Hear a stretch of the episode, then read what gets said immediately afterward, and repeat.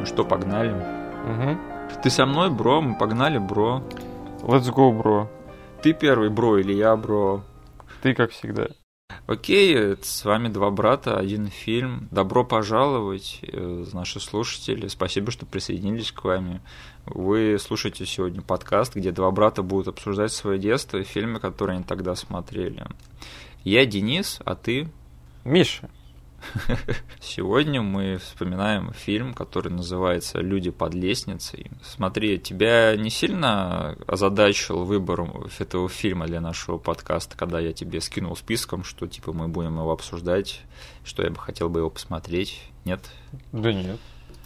То есть для тебя это, в принципе, закономерный фильм детства, да? То есть у тебя вопросов не было к этому? Не было никаких вопросов, да. Потому что я бы на самом деле... Ну, я считаю, что наш подкаст все еще в таких немножечко там первых своих этапах, и угу. я бы на самом деле не стал накидываться на этот фильм как на прямо из нашего детства, но я скажу, что не в последнюю очередь мы сегодня обсуждаем этот фильм для моего хорошего товарища Сани, Mm-hmm. Потому что когда он узнал про наш подкаст и узнал про его идею, что мы будем обсуждать фильмы из детства, он почему-то сразу же меня спросил, будете обсуждать люди под лестницей? Mm. Я на него так посмотрел, сказал, а, да, окей, чувак, все что угодно. У меня что-то связано с этим фильмом? Ну, видимо, да, я так и не понял, но, Саня, если ты сейчас это не слушаешь, то ты мне больше не друг, козел. Да, так, Саня, все это для тебя. Из-за вот той ремарки моего дружбана сегодня мы сидим и будем обсуждать этот фильм. Что ты помнишь об этом фильме из детства, Денис? Замечательный канал СТС. Кино в 21.00. Да. Он снабжал нас на протяжении всего нашего детства отборнейшими фильмами, которые еще, наверное, не раз появятся на нашем подкасте. Да. И один из них, это «Люди под лестницей», был просмотрен мной именно на этом канале. Там, кажется, даже вот... Я не знаю, может, я сейчас буду додумывать, но мне казалось, что большинство фильмов, которые шли на СТС 21.00, они прямо озвучивались даже одной какой-то фирмой дубляжа. Примерно, да, так Да, то есть там вот одинаковые голоса э, актеров дубляжа были. Из фильма в фильм переходили. И вот сохраняли такую атмосферу извини, я тебя перебью, но меня еще больше забавляло, когда они пытались своей скромной вот этой вот компании э, актеров озвучания угу. делать полный дубляж фильмом. Да. И когда там, например, набор там трех-четырех актеров пытался озвучить целый актерский ансамбль. При этом э, убирая английскую дорожку. Да. И это звучало очень своеобразно, я бы сказал. Угу. Поэтому там половину людей озвучивал вот этот вот, э, блин, актер, который, к сожалению, я сейчас имя забыл. Ну, в общем, ладно, э, я думаю, мы к этому вернемся через неделю, поговорим про дубляж фильма, который мы будем обсуждать на следующей неделе. Да, да вот, кстати, они довольно-таки связаны, да. И да. этот фильм, даже сейчас пересмотрев его, я закрепил мнение, которое сформировалось у меня в детстве, то, что это был, наверное, один из первых фильмов, который для меня такой челлендж поставили передо мной в плане того, что, ну-ка, как думаешь, какой жанр у нашего фильма? То есть э, в детстве у меня были фильмы, я точно понимал, я смотрю ужастик, я смотрю чистый боевик, я смотрю чистую комедию. И, наверное, «Люди под лестницей» один из первых фильмов, который сказал мне, парень, ты не поймешь, что за жанр нашего фильма. То есть в один момент я могу быть комедией, в один момент я могу быть таким хоррором, в другой момент я могу просто быть триллером каким-то. Блин, это на самом деле очень сильно интересно для меня, потому что я в детстве вообще не понял, что это комедия. То есть, и вот сейчас слушая тебя, что ты тогда еще распознал чувство юмора этого фильма, на самом деле, я, ты мне сейчас немножко взорвал мозг. Да, и я вот тогда испытал такое чувство дискомфорта, но угу. в позитивном ключе, потому что этим фильм мне прям запал в голову, да, Э, это то, что первое я вспоминал, когда я с кем-то обсуждал этот фильм, или просто когда он еще там в программке попадался, я прям хотел еще раз это ощутить, потому что любой другой фильм не давал мне этих эмоций. То есть вот это вот смешение жанров. Не знаю, сейчас мы с тобой обсудим и, возможно, к концу подкаста поймем, хорошо ли это или плохо. О, да. Но он был очень долго для меня таким уникальным фильмом, который вот, ставит такой вызов перед, передо мной. Угу. Ну тогда зайдем сразу немножко наперед, скажем, что да, в этом фильме и правда есть смешение тонов и смешение немножко жанров. Э, что, в принципе, закономерно, потому что этот фильм снял Уэс Крейвен, очень-очень Да. интересный товарищ, о котором мы тоже сейчас поговорим поподробнее. Мгм. Но я хотел сказать сначала, что я в детстве не распознал чувство юмора этого фильма, то есть я на самом деле запомнил его как достаточно жесткий. Мгм. То есть, и вот сам сюжет его мне показался жестким. Там было очень-очень много моментов жестких, Мгм. которые мне прям на всю жизнь запомнились, прям я их почувствовал прям на себе. Да. И были моменты, которые меня прямо так напугали достаточно серьезно. Даже вот не в плане там кто-то выпрыгнул, да, из там из-за угла и меня напугал, а вот именно какими-то своими концепциями Да. и своими идеями того, что вот происходит в этом фильме. Я помню, этот фильм меня очень сильно задистурбил. Мгм. И я его запомнил достаточно, он наложил такой очень такой впечатлительный, жесткий отпечаток на моей психике. А, в общем, что произошло? Годы спустя, уже в эру интернета, я его пересмотрел и для себя с неожиданностью обнаружил, что, эй, а это кино-то забавное, как бы. То есть там Да. достаточно много интересного черного юмора и смешение, опять же, тональностей. Я его воспринял уже немножко как более развлекательное кино на, на свой второй просмотр. Сейчас на третий просмотр у меня уже немножечко более смешанные чувства от этого фильма остались, потому что вот это вот смешение тональностей, э, которые я сначала не понял, а второй раз я им насладился, сейчас оно меня немножко сбило с толку и оставило в смешанных чувствах. И я сейчас будем обсуждать это, конечно, поподробнее. Но вот как-то так вот у меня такая вот с этим фильмом такая вот карусель. И вот интересно посмотреть, как я воспринял этот фильм в детстве, потом в юности, и сейчас уже немножко Мгм. понабравшись опыта, и немножко более, еще намного более разбираясь в фильмах, чем э, когда я послед- последний раз смотрел этот фильм. Мгм. Вот мне на самом деле уже интереснее смотреть на свое собственное как-то, на свой собственный опыт с этим фильмом, чем на сам фильм, если честно. Давай тогда перейдем к истории создания этого фильма. Давай. Этот фильм снял Уэс Крейвен, очень-очень интересный творец и э, художник. Наверное, он и Джон Карпентер, два самых э, ик- иконических создателя в жанре хоррор последние там полвека, наверное, да. Да. То есть, если Джон Карпентер, он изобрел жанр слэшера, то Уэс Крейвен в него влил новую кровь своим кошмаром О, да. э, в 80-е. И потом сам же Уэс Крейвен прикончил этот жанр своим фильмом «Крик». Причем прикончил. Кто-то может подумать, что он снял какой-то бред. Нет, он просто красиво завершил век этого жанра. Он снял фильм, после которого снимать э, слэшеры было стыдно. Да. Но люди пытались. Да, это, конечно, никого не остановило. И это не остановило людей от того, чтобы пытаться снимать фильмы по типу Крика. И я скажу даже, что я вот тоже начинающий творец, который очень мало известен, пока и пока я ничего не добился, но я скажу, что вот даже творчество э, Уэса Крейвена наложило очень-очень большой отпечаток даже на моем творчестве, потому что я вот при съемках своего фильма для меня очень-очень большими референсами были фильм «Крик», Мгм. И фильм «Последний дом слева». Ты не смотрел, Мгм. нет? Ну, тот старый еще нет. Я очень сильно рекомендую пойти посмотреть, э, потому что и не только тебе, потому что я считаю, что это очень-очень крутой фильм. И я на самом деле о нем очень долгое время слышал, что это прям какая-то жесть, да, что там прямо вот этот фильм, прям он очень страшный, и там прям вот вас задистурбит.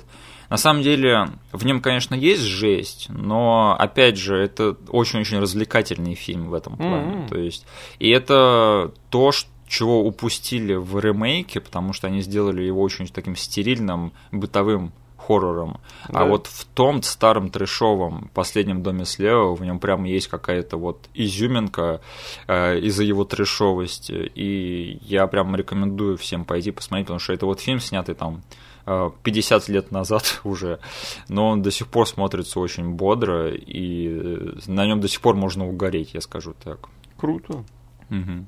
Но, как бы, как вообще Уэс Крейвен додумался до этого фильма, до последних, фу, не последних, а до людей под лестницей? Ему, короче, Э, как и в случае с кошмаром на улице Вязов, да, который он там где-то прочитал статью про людей, которые там умирали от снов, да, и все mm-hmm. видели одни и те же страшные сны. Короче, тут то же самое, он прочел в новостях историю про то, как э, черные грабители э, забрались в дом, то ли ограбили его, то ли нет, в общем, они свалили. А когда приехали эти полиция, этих воров уже не было. Но они обнаружили в э, подвале запертые двери и помещения, в которых э, были похищенные дети. Угу. Или стоп, не похищенные дети. А, там были дети, которых родители запирали туда. Вот что было. Да. И он прочел про эту жесть, и это его вдохновило на написание фильма, вот, который мы сегодня будем обсуждать. То есть интересно, да, что у него по карьере вот несколько раз возникает тема, что он где-то услышал что-то по новостям, и это вдохновило его написать, пойти в фильм. Ну да, то есть у него мозг именно так работает, он находит какой-то факт, какое-то событие из реального мира, угу. оно его триггерит, да. на то, что, ага, это можно как-то интересно переложить и рассказать как бы вот через свое мировоззрение, немножко да. пропустить через себя и переложить это на фильм. И как подать это в жанровой оболочке, чтобы да. было смотреть э, интересно и увлекательно. Да, потому что сейчас тоже есть э, немало историй из того, что э, как бы, СМИ стало еще более распространено. Сейчас это не только газеты и новости, сейчас как бы любая какая-то фриканутая история, она сразу же всем известна. И есть история того, что сейчас Голливуд цепляется за каждую странную историю, пытается сделать из нее фильм, угу. но они просто в основном перекладывают как бы события один в один из источника, да. не пытаясь как-то накрутить какого-то жанра, какого-то видения от себя, от режиссера. Угу. Это очень еще связано с, э, например, с российскими фильмами, потому что нас тоже любят взять какую-нибудь чернуху и подать ее просто без жанровой оболочки, такая, да, какая она есть. Просто и успеть под инфоповод, то есть успеть, пока люди помнят об этом из э, СМИ. Да. Тогда они пойдут на это в кино. Уэс Крэвен же просто брал какие-то вырезки из никому неизвестных мелких, мелких локальных газет, mm-hmm. и он не пытался как бы на хайпе выехать. Ему просто казалась история интересной, о которой он хотел рассказать другим людям. Ну, кстати, вот интересно, люди все время... Э, я знаю, что люди, которые интересуются сценарным искусством, у них очень часто возникают вопросы на начальных этапах, типа, как придумывать сюжеты, да. Угу. Но, блин, на самом деле, если ты достаточно хорошо изучил сценарную структуру и как вообще пишутся сценарии, и особенно если ты насмотрелся достаточно большое количество других фильмов, угу. то, например, узнать какую-нибудь дичь из новостей и сразу же пойти разложить ее там в стандартный жанровый фильм, это на самом деле не так трудно. То есть, угу. вот ты слышишь вот эту завязку, и у тебя сразу рождается там вот, как это можно подать на, на весь фильм, то есть нагнести там э, интриги в первой половине, да, чтобы то, что были дети заперты в подвале, это надо быть твистом. Этих детей надо сделать какими-нибудь монстриками там, и так далее, да. и так далее, и так далее. Так что да. А, слушай, у меня еще такая была тема, знаешь, что а, этот, фишка с параллельными вселенными, типа Бернстайн, Бернстин, да, эффект Манделы. Да. И, да. я, кажется, э, гости из параллельной вселенной, где э, фильм «Люди под лестницей» основанный на повести Стивена Кинга. Потому что мне почему-то всю жизнь казалось, что Уэс Крейвен снял этот фильм по одной из книг Стивена Кинга. И ты сейчас, когда ресерчил, да, пытался это найти и не нашел. Ну, я всегда как-то думал, это оно так или нет. И у меня почему-то вот всегда где-то 50 на 50 была примерно уверенность. Угу. И сейчас я наконец-то смог поставить эту точку в своей жизни и наконец понять, что да, этот фильм не основан на повести Стивена Кинга. Смотришь, что фильм не происходит в штате Мэн, и понимаешь, что это не по Кингу. Но что-то кинговское в нем все-таки есть. Я согласен, да. Я не считаю себя каким-то знатоком творчества Стивена Кинга, но как бы его вот как бы такой general vibe его, скажем так, угу. чисто такой какой-то э, общий авторский почерк, я считаю, что в нем какой-то ДНК в этом фильме точно есть. Ну, дети встречаются с элементами взрослого мира в той или иной степени. Кстати, да, вот особенно тот факт, что мы смотрим на весь ужас этого фильма через перспективу да. ребенка, это очень-очень да, да. в стиле Кинга. Единственное, я не знаю, Стивен Кинг, он когда-нибудь писал э, свои книги от лица чернокожих, нет? Я что-то не припомню. Я, как и ты, не, не являюсь как бы ни фанатом, ни большим mm-hmm. знатоком творчества Кинга. Все, что было экранизировано, я как бы в курсе про это, но именно его книги это не, не ко мне. Блин, а есть э, повести Стивена Кинга, которых не экранизировали? Конечно. Я же тебе кидал эту Э, я тебе кидал сайт, где он за доллар продает свои мелкие рассказы под экранизацией. А, да-да-да. Я, кстати, слышал, недавно кто-то в России купил. Да? Э, какая-то то ли студентка, то ли школьница купила тогда ага. за доллар, и она сейчас снимает э, эту экранизацию. И, и сейчас СМИ как бы поймали эту историю, по о ней рассказали повсюду. Блин, это очень легкий способ хайпануть да? на своем проекте, даже если будет полнейший трэш. Я поэтому тебе кинул эту статью. Ну нет, если я буду, если я захочу словить хайп на какой-нибудь адаптации, то я просто возьму персонажа из общего доступа и сниму там про Дракулу или про Ван Хельсинга. Да, и все таки блин, оказывается, так можно было.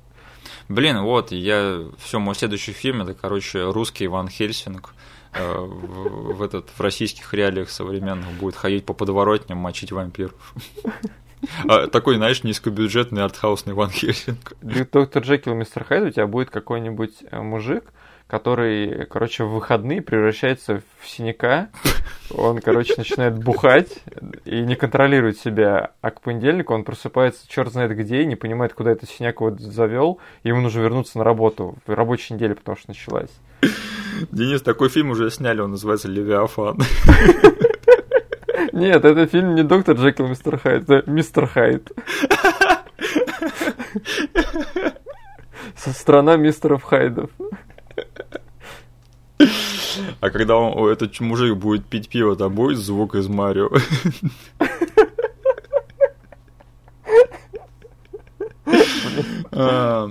Короче, все, это наша идея. Если вот вы сейчас слушаете, это, короче, все э, идея зарезервирована, торговая да. марка, это ну, подкаст «Два брата, один фильм». То есть все, юридически эта идея теперь за нами, так что даже не суйтесь, чуваки. Только попробуйте, короче, я у вас отсужу э, дерьмо, которое выливается у вас из задницы. Я не могу отделаться от того, что я сижу и представляю, блин, этот звук из Марио от Бэткомедиана. Зачем ты мне напомнил об этой фигне? Ну ладно, что-то интересное от Бэткомедиана осталось в наследии да. от него в наших жизнях. Мы с тобой давние зрители канала Red Letter Media, да, угу. и я слышал э, мнение от одного из резидентов этого канала, что Уэс Крэви на самом деле ужасный кинорежиссер, угу у которого удачные фильмы были настолько удачными, что из-за них он считается хорошим режиссером. Угу. Это кто сказал? Это сказал Джей, да. Ой, ну, типичный Джей. Да. Я думаю, он сам немножечко утрирует и потом иногда думает, типа, блин, зачем я был так жест тогда? Да. Но я не, не был бы согласен э, с таким резким мнением, так резко потому что я считаю, что даже немножко более э, такие проходные фильмы Уэса Крейвена, что они тоже не безинтересные, в том числе и подавляющее большинство э, сиквелов Крика. То есть я, на самом деле, я пробовал пересмотреть Крик 4 недавно, угу. мне совсем не зашло. А вот Крик 2 и 3, на самом деле, я до сих пор посмотрю даже с удовольствием. Но, тем не менее, я признаю, что есть очень-очень большая порция творчества Уэса Крейвена, которую просто невозможно смотреть. Да. И да, оно не без этого, но что я могу сказать? Ну, блин, Уэс Крейвен это человек, который э, и снимал великие фильмы, и просто нормальные, и совсем ужасные. И, и хорошо, что вот его помнят как все-таки мастера хоррора, то есть такого иконического, и который прям творец.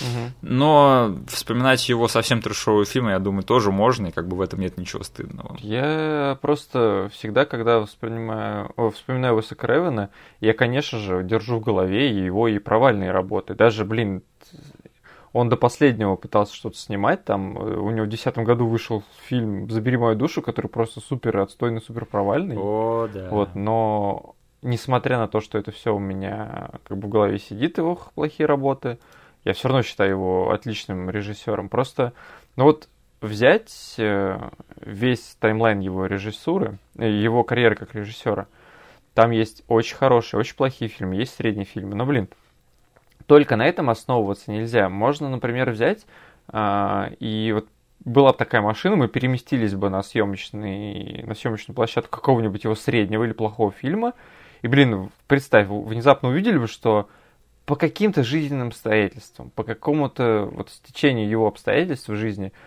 он не хочет снимать этот фильм, как бы жестко упарываясь. Угу. Контекст этого фильма и э, создание этого фильма мог быть совершенно разный. И, блин, он просто, талантливый режиссер просто не захотел вкладываться в производство какого-то фильма. Или, блин, его интересны были деньги. Но то, что когда нужно, он может собрать э, как бы всю волю в кулак и выдать что-то офигенное, Мгм. он это не раз доказывал. Есть режиссеры, которые сняли какой-то свой успешный фильм, и потом на этом пытаются выехать и раз за разом проваливаются. Но Уэс Крэвен, он не раз доказывал, что он еще могет. Ну, я еще считаю, что если взять его фильмы, которые прямо вот оказали там гигантское влияние, и гигантское там эффект на общество, это вот, ну, я скажу, что это, ими можно считать три фильма. «Последний дом слева», «Кошмар на улице Вязов» и «Крик». Мгм. Я думаю, что если разобрать каждый этот фильм а, отдельно, то там станет понятно, что все эти фильмы, они получились такими, какие они есть, по разным обстоятельствам. То есть Да. Э, Уэс Крейвен, он, а, если посмотреть на его фильмографию, то там становится понятно, что он примерно всегда оставался верен самому себе и своему стилю. Мгм. Просто в разный момент он э, сотрудничал с разными другими творцами, из-за которых именно получался разный результат. Мгм. И Крик это, по сути, детище не только его, это еще и Кевина Уильямсона, да, который вот там изобрел вот этот вот постмодернистский э, жанр с юмором, да, типа хоррорный. Мгм. Э, Кошмар на улице Вязов, ну там чё, там, блин, Роберт Инглунд, да, и вот вся концепция просто Фредди, она сама по себе гениальная, что, что чувак приходит во сне. То есть мне кажется, что там очень сильно просто ему повезло вот с придумкой как раз-таки сюжета. Мгм. А последний дом слева это чисто exploitation, который он просто снял на энтузиазме, и который просто получился очень-очень таким энергичным и очень таким жестким. Ну, то есть, как я и сказал, контекст очень важен. Но все его остальные фильмы, которые даже не совсем удачные, они все примерно выполнены в его же стиле, но опять же там не было каких-то вот интересных э, ингредиентов, которые были в других примерах. Люди под лестницей, они принадлежат скорее вот э, среднему э, течению карьеры э, Уэса Крейвена, которому я, я, я бы мог отнести чисто для себя еще, ну, сиквелы Крика 2 и 3 точно, и «Ночной рейс». Да. Вот это прямо вот фильмы, просто которые там не сильно выдающиеся, но которые просто крепкие, и которые можно Мгм. посмотреть просто для фана. Да. Да, э, если честно, вот из совсем провальных фильмов Уэса Крейвена я смотрел только «Забери мою душу» Мгм. и... А, знаешь фильм «Оборотни»? Да, я тоже хотел напомнить тебе об этом фильме. Блин, это, конечно, не очень удачный фильм, но я до сих пор время от времени э, вспоминаю тот момент, когда там появляется оборотень и показывает в камеру средний палец. Да. Я до сих пор начинаю ржать с этого момента просто с, с этой просто с этой картинки. Я нахожу ее, гуглю и просто сижу и ржу потом несколько минут просто над этой мыслью, что там появляется оборотень и показывает в камеру средний палец. Ну блин, где такое дерьмо еще можно увидеть? Блин, нам надо точно будет как-нибудь обсудить фильм оборотни. Мгм. Для меня еще есть очень важный фильм в его фильмографии. Это все-таки седьмой кошмар на улице Вязов. Да, да. Возможно, мы когда-нибудь дойдем до него, но очень много таких известных людей на Ютубе высказывались насчет э, всей серии «Кошмар на улице Вязов», да? Мгм. Там у них есть серия роликов, да и вообще примерное вот эм, примерное мнение всего вот этого э, западного Ютуба у меня в голове сформировано, и все-таки сиквелы Кошмара, несмотря на то, что э, вот там второй, третий, они еще были, э, третий как бы, четвертый, они были нормальными, но Мгм. там есть совсем провальные.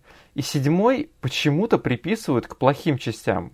Тут и там появляется мнение, что как бы это все равно нормально, но почему-то ему как бы, не знаю, не, не приписывают то, что он действительно хороший фильм. Для, для меня это действительно хороший фильм. С очень интересной концепцией, с э, вот этим вот, э, с чем-то таким метовым.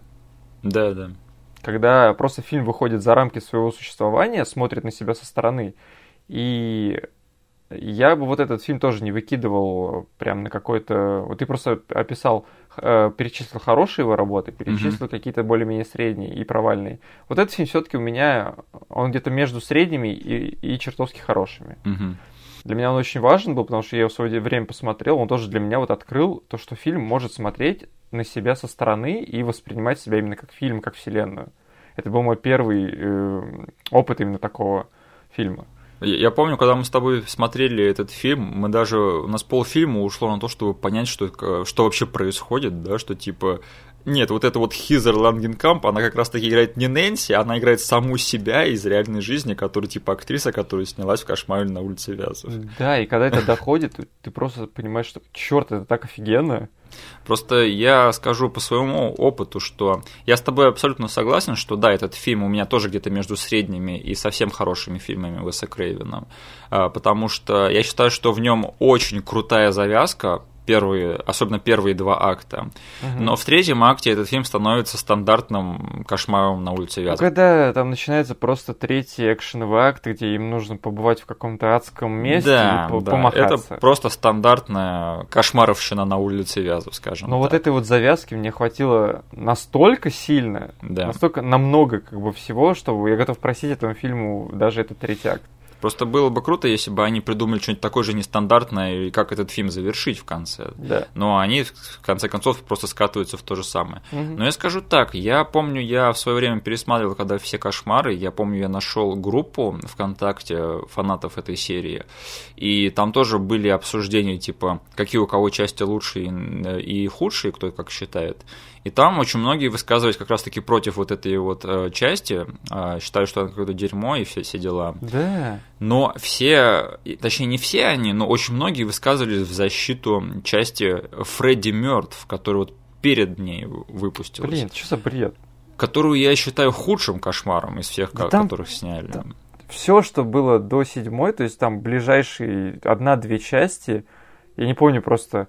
Я помню первая классика, Вторая совсем какая-то взгляд со стороны совсем другого Фредди, она другим знаменита. Возможно, мы когда-нибудь это обсудим. Я сейчас не хочу это поднимать. Третья офигенная. Да. А дальше, кажется, они пошли на спад с каждой частью. Ну, я бы на самом деле, у меня есть э, слабое место к четвертой части. Да. Пятую часть, она опять же очень странная, и я все время забываю, что в ней произошло. Там что-то по поводу ребенка Фредди, по-моему, был замут. Короче, пятый, шестый это точно фильмы для меня хуже, чем седьмая намного. Угу. Но я считаю, что вот э, шестая часть, которая Фредди мертв, что она реально худшая, я бы даже вторую посмотрел вместо нее.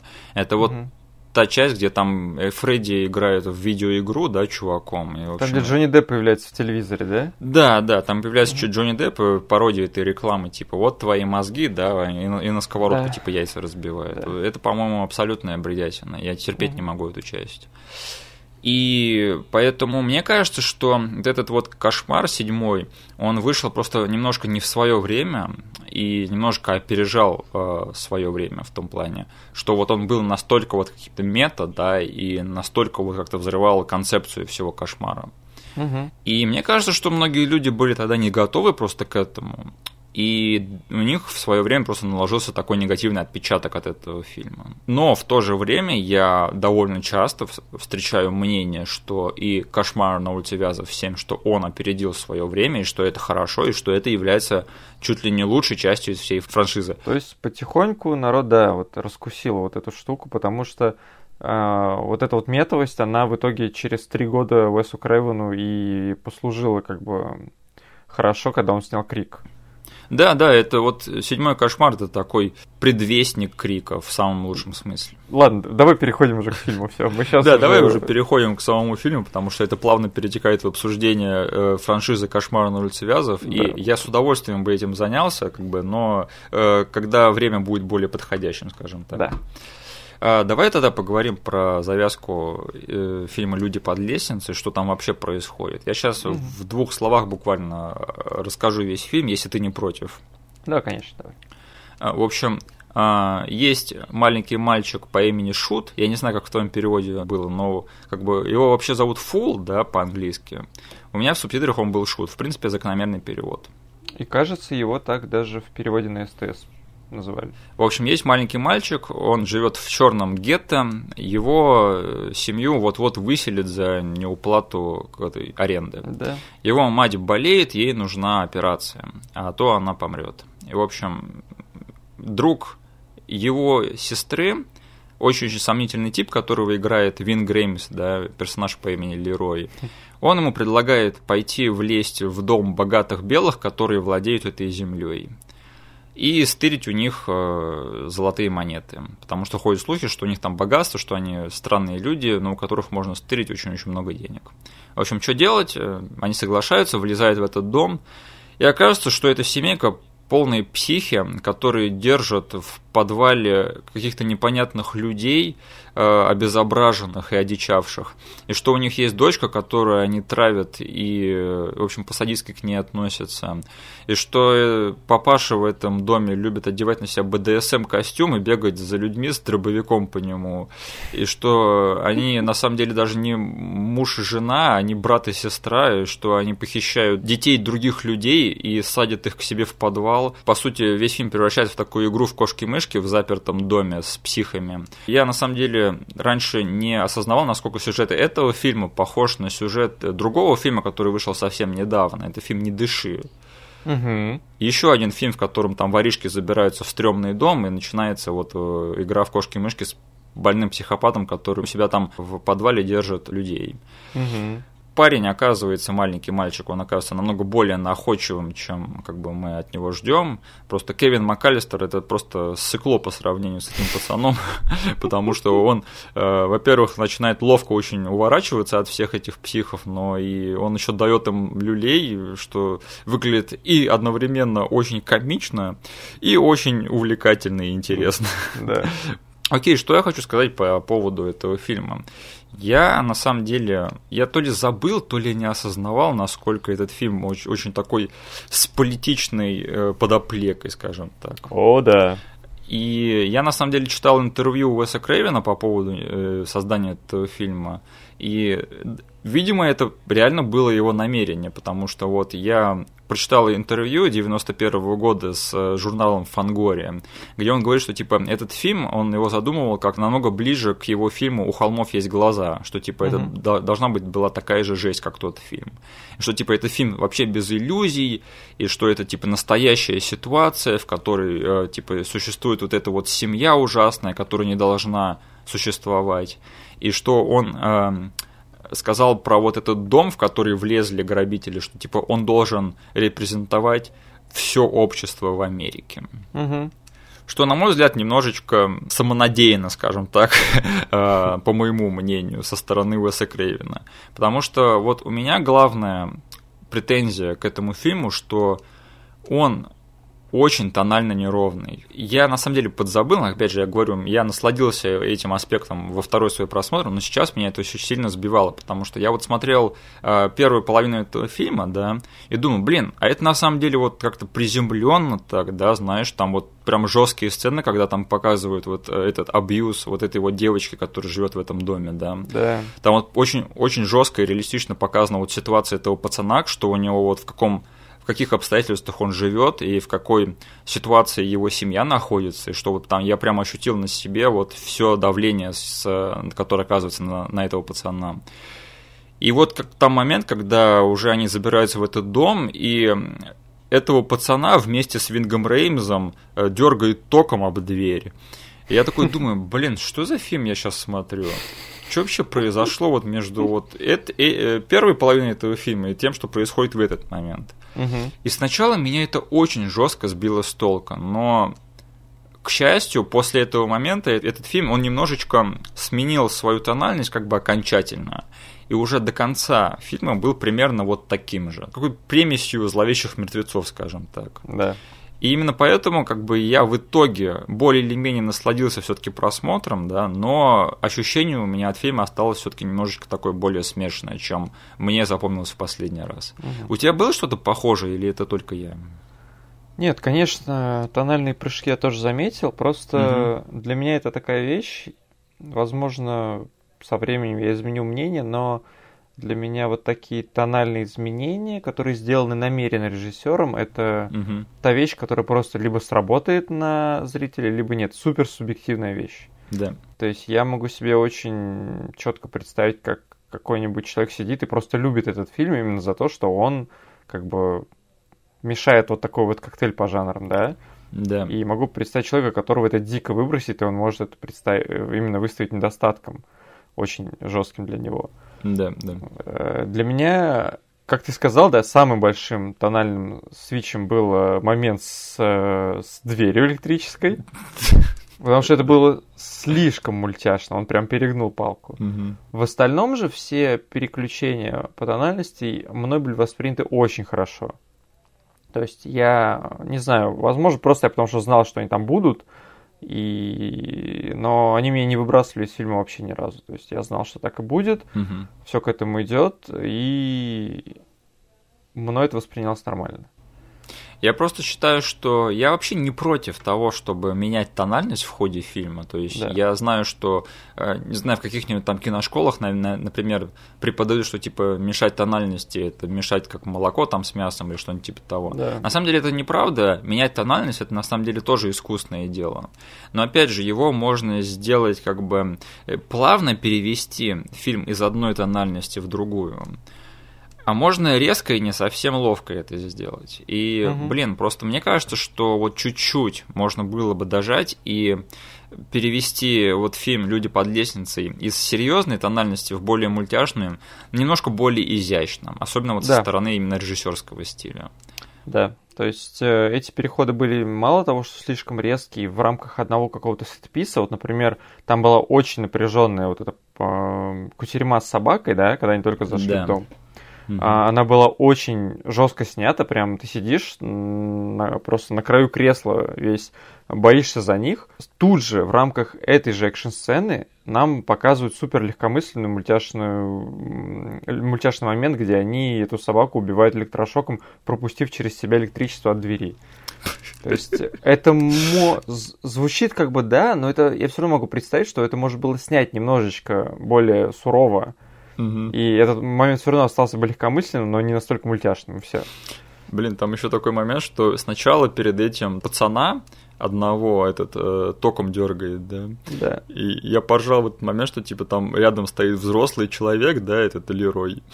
И когда там пацан отлетает от этой двери, от электрошока, этому чуваку вообще пофиг. Да, он продолжает осматриваться вокруг. А он такой, типа, вау, чувак, типа, поднимайся, пошли, типа, что ты тут разлегся? Да. Меня каждый день такой электрошок бьет.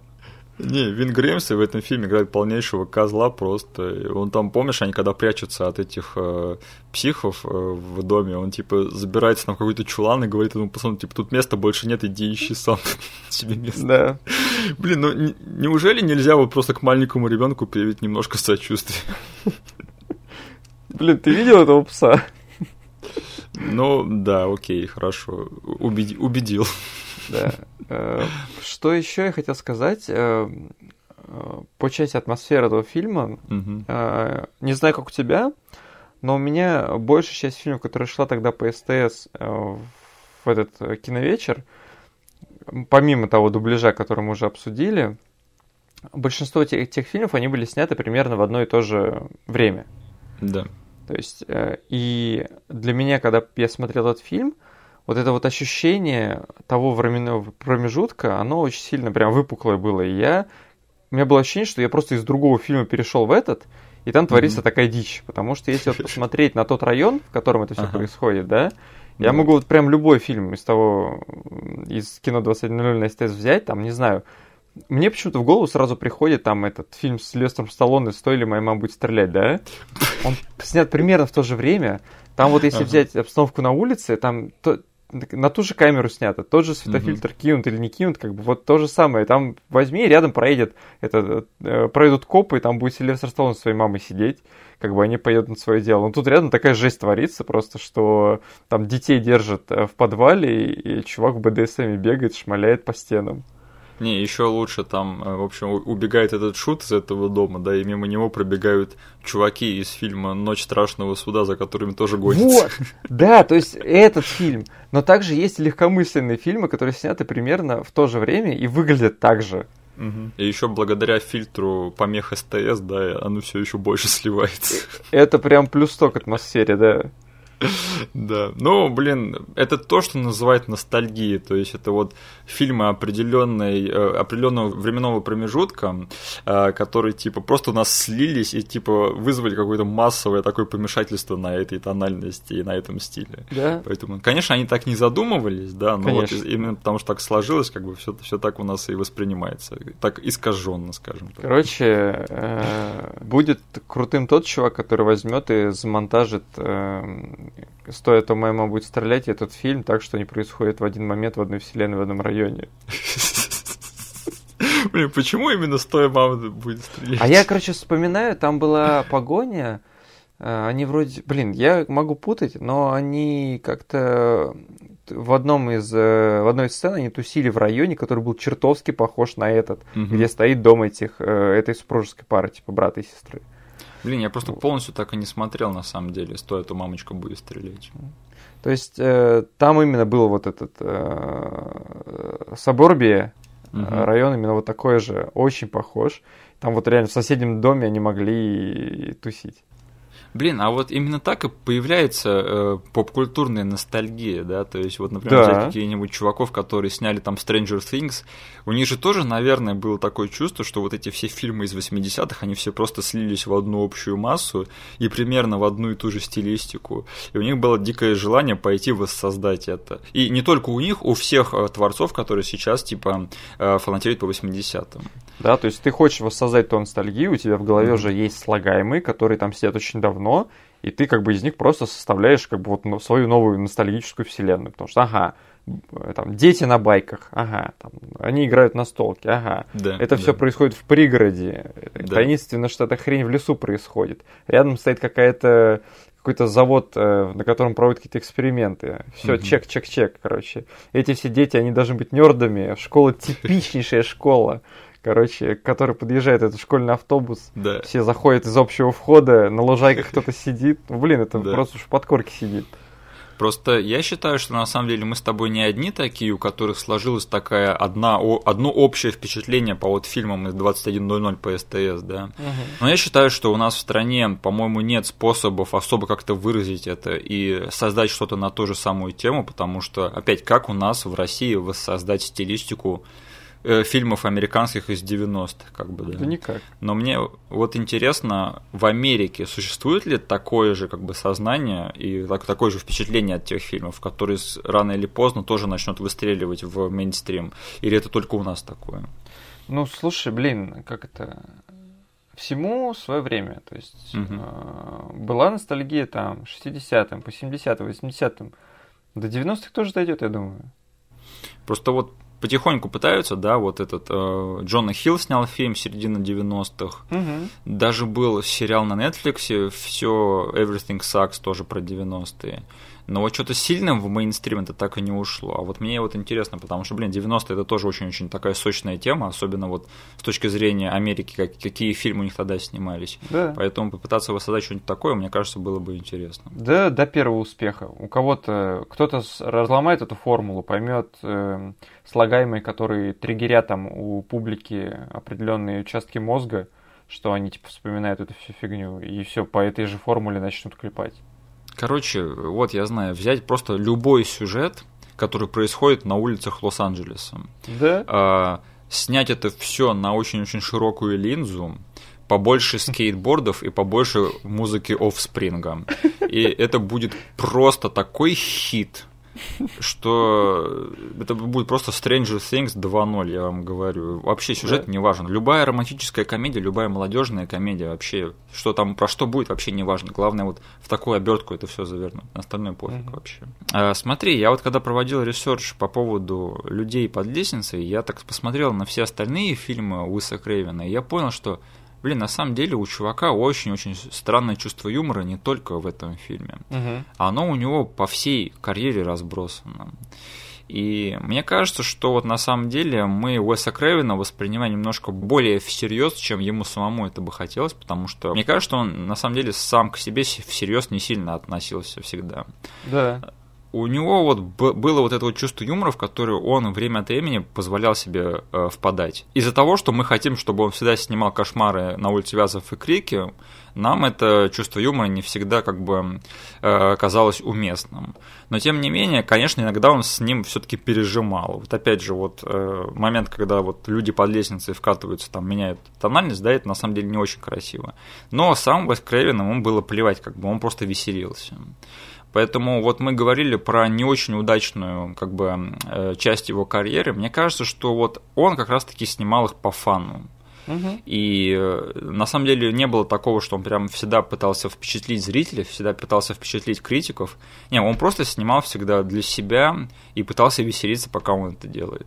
И просто рядом, опять же, иногда оказывались правильные слагаемые, которые вот его стиль и его чувство юмора, а, они помогали ему вписать это в просто правильное русло в его произведениях. Да. Потому что вот даже у «Кошмар на улице Вязов» и «Крик», блин, это смешные фильмы. Этого, по-моему, очень-очень многие люди упускают, когда обсуждают творчество Уэса Крейвена.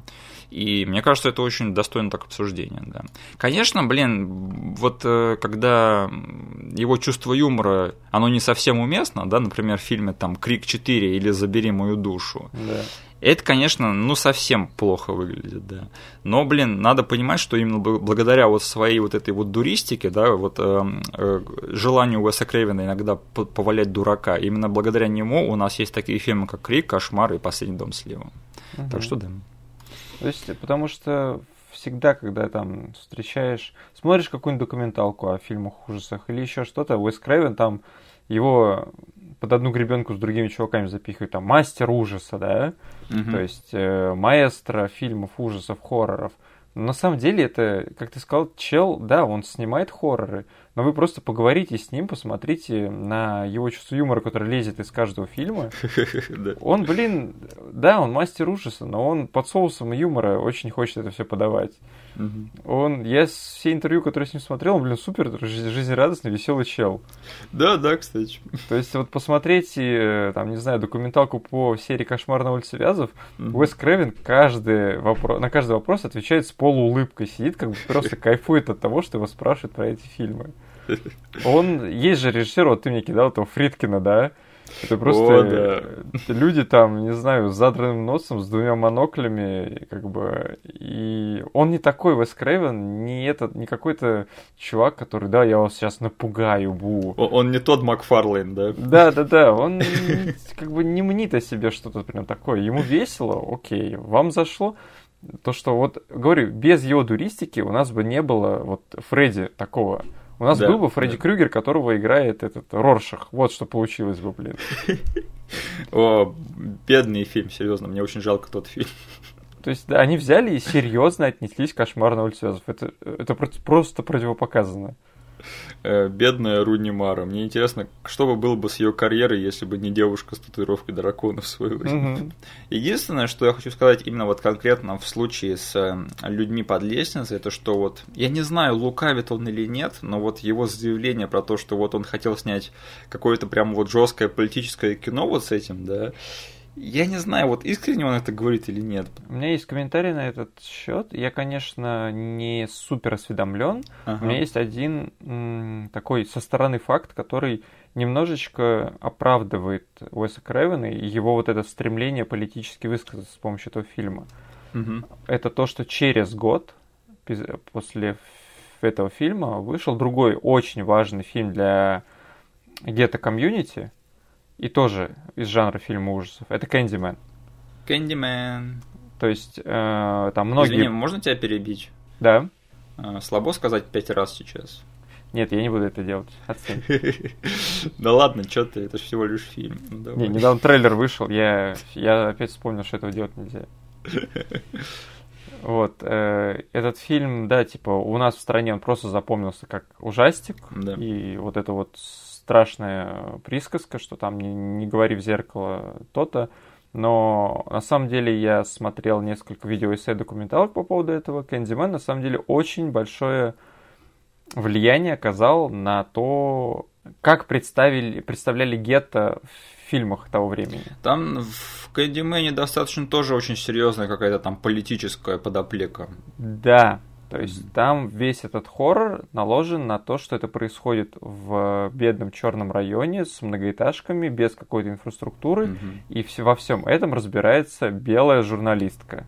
Да, и она прямо вот на своей шкуре осознает все ужасы вот того, э, то, то через что проходит вот черные кварталы. Она погружается в наш э, хорроровский ужас с этим мифическим существом, и она погружается в то, что творится в этих районах. Угу. Как бы политически тот фильм был очень важен на тот момент, и, блин, если в, в, на расстоянии одного года выходят такие фильмы, значит, блин, политическая ситуация, она как бы располагала к этому. Да. И просто люди не могли молчать, и это было на поверхности. Поэтому Уэс Крейвен, он как бы не уникальный человек. Он просто не хотел кому-то подмазаться. Просто это творилось вокруг него. Угу. Он это замечал так же, как и статьи для «Кошмарного Цвязов», для этого фильма. Это витал в воздухе, и он просто решил как бы ну, почему нет? Ну вот что мне э, очень сильно понравилось в «Людях под лестницей», и за что я прям готов отвесить этому фильму низкие поклоны, это в этом фильме есть очень-очень ярко выраженная черная перспектива.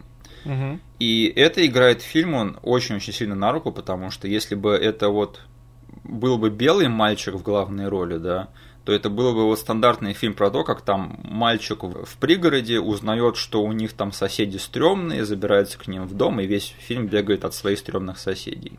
Это был бы один дома пять. Да, да, это был бы один дома четыре.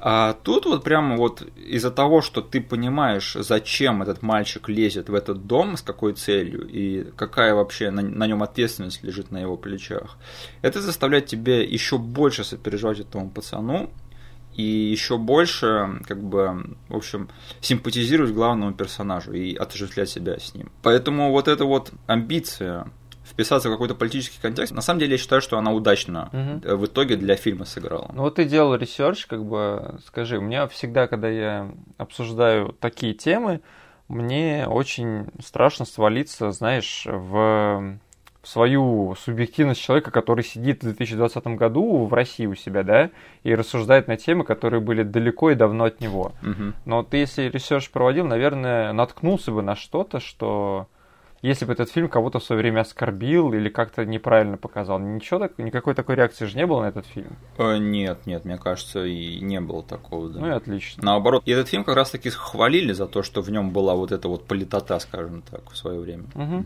И мне кажется, что вот особенно с э, расцветом политического хоррора сейчас, благодаря творчеству Джордана Пила, да, и что вот угу. у него такие очень политизированные хорроры э, выходят. Э, мне кажется, что вот э, ему бы надо было бы, не знаю, вот он сейчас вернул Кэндимена, да, он спродюсировал да. этот фильм. Мне кажется, что если бы он взялся за ремейк «Людей под лестницей», это было бы вот прямо вот чисто вот в его стиле и в его аллее просто фильмов. И особенно если он поставит черного режиссера у руля, и они как-нибудь по-новому смогут интерпретировать этот сюжет.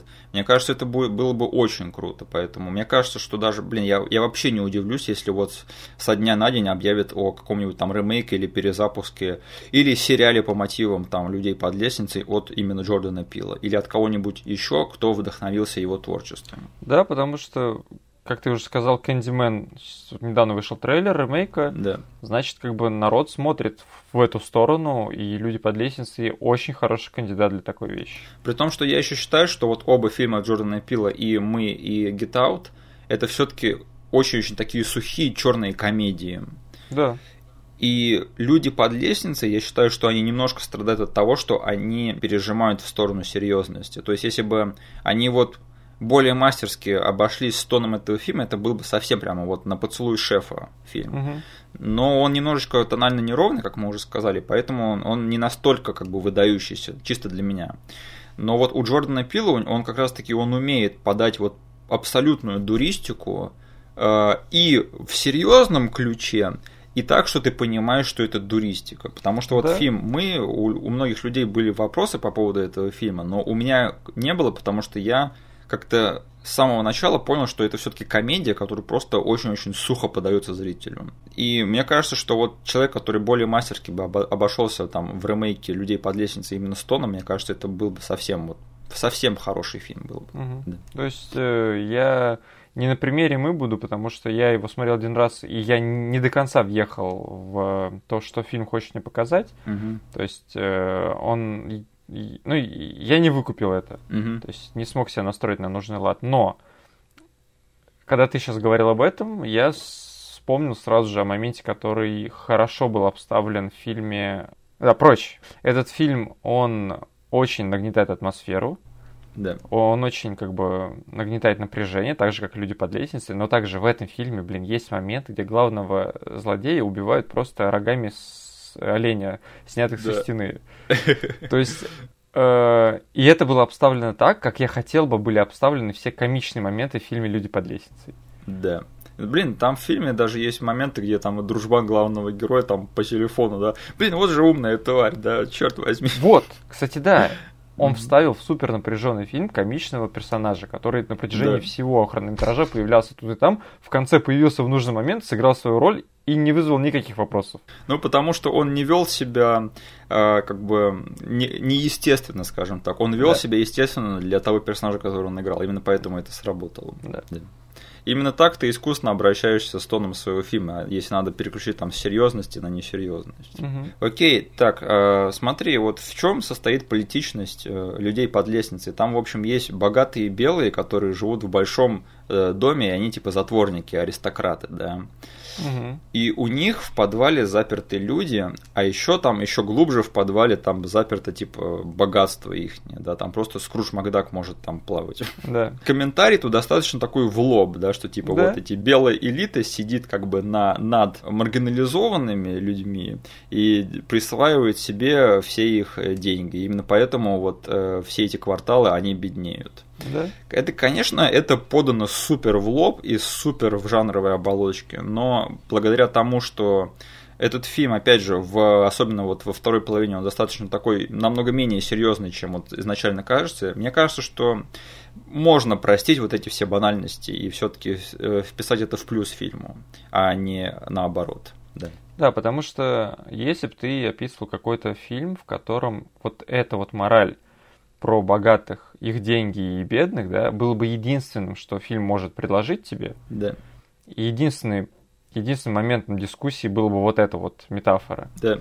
И ее бы разносили просто в пух и прах. Мгм. Но, это мета... Но этот момент в этом фильме, он как бы как добавочный. На самом деле в этом фильме много чего другого происходит. Мгм. Ты... Он может тебе предложить гораздо больше всего. То есть там есть и э, как бы вот эти побегушки по стенам, и напряженные моменты, когда нужно от собаки удирать, когда нужно полазать по всяким скрытым местам. Э, История вот этих вот психопатов, э, сестра и брата, их вот это вот э, отно- их отношения с дочкой. Да. Кстати, которых э, двух психопатов, мамочку и папочку, как их зовут в фильме, их играют Эверетт МcГилл и Уэнди Робби. Сейчас для всех фанатов Твин Пикса, если что, они играли мужа и жену в Твин Пиксе Эд и Надин Херли, если что. Мгм. Я читал, что Уэс Кревен их там увидел и захотел к себе затащить. Да. Кстати, знаешь же, недавно был третий сезон Твин Пикса, да? Мгм. И я помню, когда Дэвид Линч собирал каст этого сезона нового, он у себя в Твиттере написал, «Эй, кто-нибудь знает, где Эверетт могил? Что-то никто не может его найти». Он нашел его в итоге? Он его в итоге нашел и вернул вот в недавний сезон Твин Пикса. Но там просто с этим актером связана интересная тема, что он в основном в своей жизни играл именно в фильмах Линча. О, И последний его фильм это был фильм Простая история, тоже Дэвида Линча из 90-х. Мгм. И с тех пор он ушел в отставку и вообще куда-то пропал. Он что-то ушел жить в лес куда-то или что-то типа того. И вот когда даже Линч собрался снимать новый сезон Твин Пикса, даже ему было трудно найти вот этого актера, чтобы вернуть его в сериал. Так, кстати, этот актер, он помимо фильмов Линча, он снимался еще в фильме Осада 2. Он там играл одного из двух главных злодеев. Я сейчас увидел, подожди, он играл главного БДСа. Это же он был, да? Э, В Осаде 2, Да, который в конце дрался со Стивеном Сигалом. да, Да, да. У него там еще белые волосы, да. да, круто. Я в детстве думал, что это Генри Роллинс, а потом узнал, что это Эверетт МcГилл. Не, такой достаточно харизматичный мужик. Да. Ну и нельзя не поговорить про этот БДСМный костюм. О, да, в общем. Скажи мне, э, что ты в детстве думал об этом костюме? Я не понимал какую-то его сексуальную подоплеку вот этого вот образа, да. Угу. Мне казалось, что он просто надел на себя стрёмный костюм. Который меня напугал, что вот тот факт, что вот чувак надел на себя вот такую вот чунга-чангу и с дробовиком бегает по своему дому за маленьким ребенком, мне этого хватило даже без всяких там сексуальных инсинуаций, скажем так. Да, но согласись, блин, э, сексуальный подтекст еще добавляет сумасшествие этому образу. То есть ему для охоты, ему в кайф надевать БДСМ костюм? Да. Что вообще, что вообще с этим чуваком происходит? Для меня просто есть три каноничных э, момента в медиа, где этот костюм прям запомнился мне. То есть это этот фильм, Криминальное Я чтиво. знаю один другой, да, вот который ты сейчас сказал. Криминальное чтиво, а, а третий... третий вспомнишь? Это Постал 2. В котором стырили из криминального чтива. Да. Но первее же было, э, впервые я увидел это именно в «Людях под лестницей». Меня на самом деле в детстве даже больше э, напугал не э, БДСМ костюм, а момент, когда мать, она берет свою дочку и швыряет ее в ванну горячей воды. Да. И прямо ее туда там держит ее, чтобы она прям вот там оставалась, она пытается вырваться оттуда, и там пар идет, и там актеры играют прям натуралистично. Я не знаю, я каждый раз, кажется, когда принимал горячую ванну с детства, я всегда думал об этом моменте и об этом фильме. То же самое, то же самое ровно. Это, я не знаю, опять же, тут включается проблема тональной неровности, потому что это вот посреди вот всей вот этой вот дуристики с э, БДСМ костюмом и дробовиком включается вот эта абсолютная жесть какая-то чернушная. И я даже вот когда сейчас смотрел, меня все равно покоробил этот момент. Я, блин, э, как же жалко эту девочку. И я вообще не могу представить, через что она там проходит. И... Но, блин, такой момент, это прям вот, несмотря на то, что он немножко неровный в плане его э, места во всем фильме, но, блин, он снят так, что ты его запоминаешь просто на всю жизнь. Да, потому что там еще следующий момент, когда она возвращается в комнату, она вся красная, Видно, что О. у нее вся кожа прям горит от, того, от этого принятия ванны. А, кстати, мы э, говорили про э, то, как перекликались творчество Уэса Крейвена и Джона Карпентера, да? Ты знаешь, где еще эта девочка потом снялась? Эй Джей Ленджер, кажется, ее зовут. Mm, дай подумать. Дай подумать, сейчас посмотришь на кинопоиске. Да? Я сейчас не вспомню. Она играла дочь президента вроде бы в «Побеге из Лос-Анджелеса», которую Снейк Плискин идет спасать. Или я сейчас вру, потому что я не смотрел этот фильм, но я знаю, что она снималась в том фильме, да. Окей. И у нее там достаточно такая большая центральная роль, вроде, как вроде бы, как мне кажется, да. Окей. И, к сожалению, у нее потом ничего не сложилось, да. Да, кстати, из интересных людей в касте этого фильма есть еще, а, этого, а, как его, Роуч, да, таракан, жук, да? который там бегает, единственный из людей под лестницей, который удрал оттуда и портит кровь э, этим его владельцам. Этого чувака играет один из копов э, из руки убийцы. Точно, вот я его видел. Блин. Да. Ну, он постоянно в то время играл таких персонажей примерно, да. И он еще снимался в той рекламе от Майкла Бэй, типа, где там сидит чувак в музее, и ему надо запить молоком угу. э, то, что он ест, чтобы ответить на вопрос викторины по телефону. Да. И главного мальчика в этом фильме играет актер по имени Брэндон Квинтин Адамс. Он э, еще, наверное, известен многим не знаю, кто знает эту франшизу, я вот не смотрел ее, но у него, видимо, была заметная роль в фильме «Могучие утята». Знаешь это угу. кино, да? Я знаю эту серию фильмов, но они вообще мимо меня прошли. Да, но есть очень многие люди, которые вот даже у нас в стране, я, я знаю, вот у меня пару друзей есть, которые знакомы с этой франшизой э, «Могучие утята», поэтому, не знаю, возможно, вы знаете этого пацана из этого, из этого фильма. Угу. Да, но еще что интересное по поводу этого э, мальчика, что мы не будем слишком далеко уходить по этой теме, но я узнал о нем, что он был одним из э, любимчиков Майкла Джексона в свое время. Mm-hmm. Да, он даже играл в пародии на клип Майкла Джексона Бэт, он там играл типа маленькую версию Майкла Джексона. А. Смотри, я хотел поговорить про структуру этого фильма, и что, вот знаешь, я привел в пример э, фильм «Не дыши», да? Да. И вот там весь фильм, как бы вот там завязка, как грабители забираются в дом, и, в общем, весь фильм так и происходит, как бы они только вот в самом конце вылезают из этого дома, и там вот все действие происходит в течение одной ночи. А вот в «Люди под лестницей», и мне даже в детстве бросилось это в глаза, что вот там очень такая э, яркая пауза между вторым и третьим актом, потому что главный герой, он выбирается из этого дома и может оттуда свалить вот уже там в середине этого фильма, да. Да. И в, чтобы устроить финальную разборку, ему приходится вернуться в этот дом, чтобы спасти эту девочку. Угу. Как ты думаешь, зачем так сделано? Почему, во-первых, мог бы этот фильм происходить в течение одной ночи, и во-вторых, какая была художественная цель того, что вот эти акты именно так разбиты? Скажу сначала, что как это было по итогу сделано, мне немножечко покоробило, то есть угу. мне не совсем это понравилось. То есть, возможно, это можно было немножечко получше обставить. Да. То есть, э, но замут я понимаю, потому что в самом начале фильма, с чего фильм начинается, ты помнишь? У Шута у него сестра помешана на картах Таро. Да. Она ему раскладывает карты и говорит ему, что выкладывает его карту Шута, и на ней картинка, как Шут идет э, к обрыву. Да. То есть он уже одной ногой почти упал. Но э, в конце он все-таки развернется, не упадет этот раз, э, обрыв, он развернется к солнцу, пойдет к нему, обожжется, но э, сожжет с себя все, что держит его в мире мальчика, и он станет мужчиной. Угу.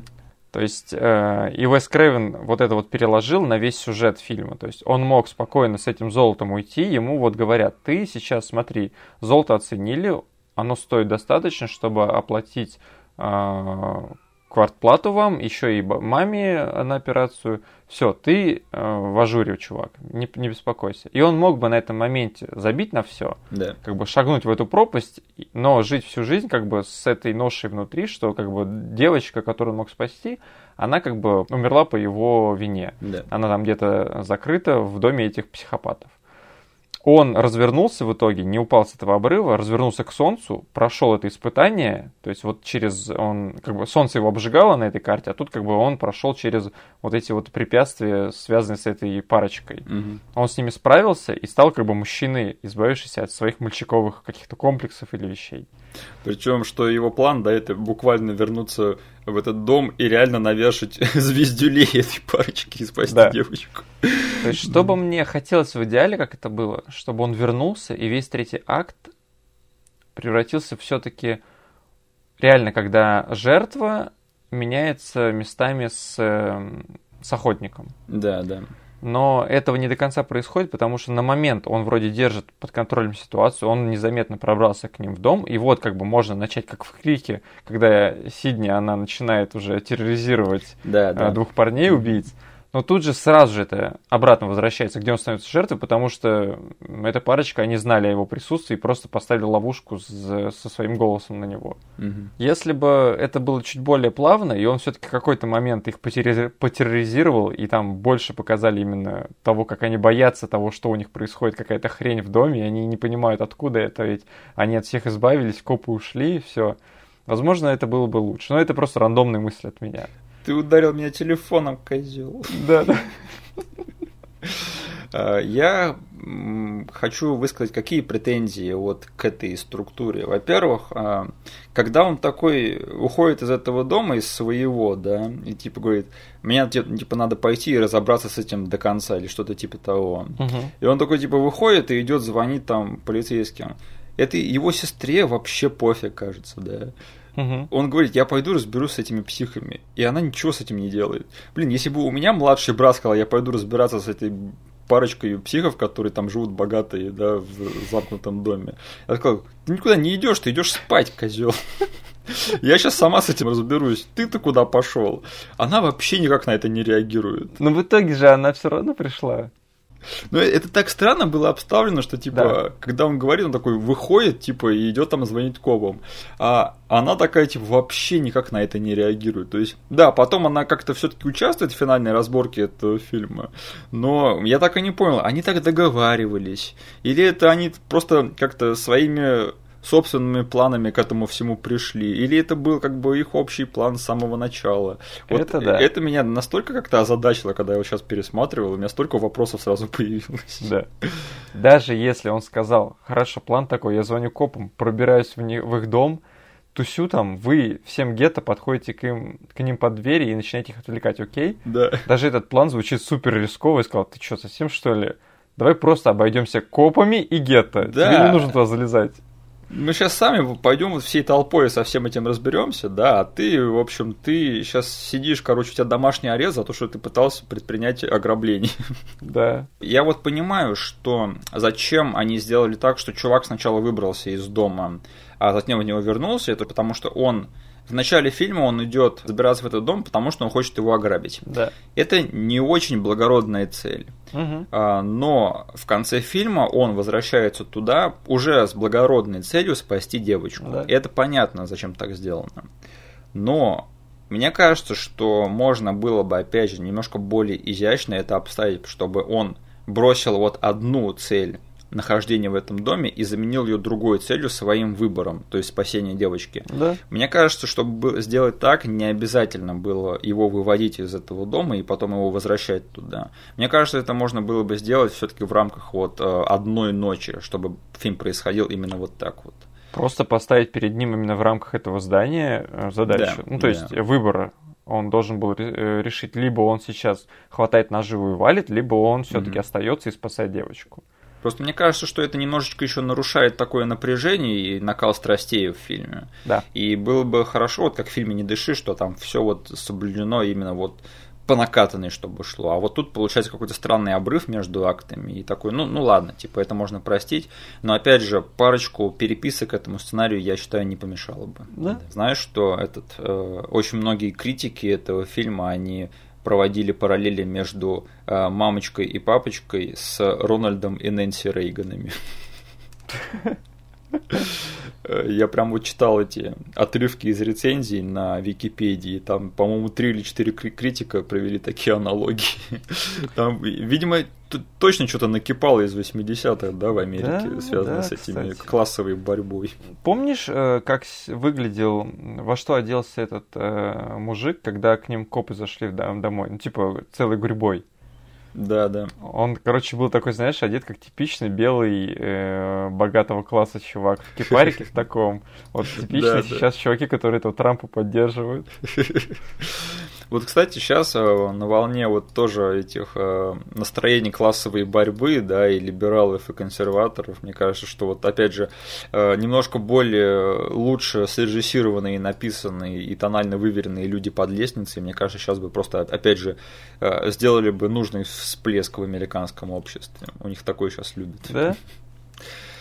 Так, на самом деле у меня по содержанию, по критике у меня как бы все. У тебя есть что добавить? Какие-нибудь любимые моменты или что-то еще? Да, я хочу добавить, что основной актерский ансамбль этого фильма это вот два взрослых, два ребенка. Да. Они очень хорошо играют, я бы сказал. Да. То есть э, девочка очень хорошо отыгрывает того персонажа, которого должна изображать. Я прям верил ей от начала до конца. Эти психи играли реальных психов. О, да.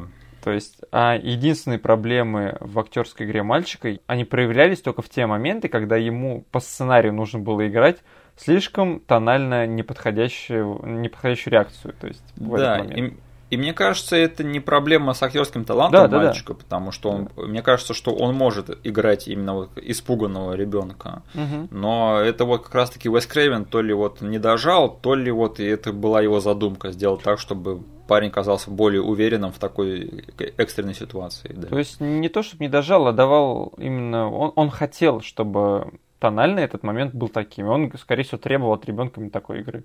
Но ребенок справлялся с каждым из этих моментов на ура. То есть там в самом начале он действительно играет ребенка, который озадачен проблемами семьи, в котором типа мама лежит, папы нету, а сестра проститутка. Да. Как бы все действительно было на его лице. Поэтому, ну и по аналогии с другими фильмами, блин, э, детей заставить играть это та еще задача.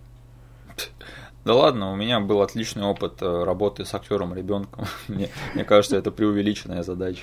Да. Э, да. В остальном я присоединяюсь к твоей критике, к твоей как-то к твоей похвале к этому фильму.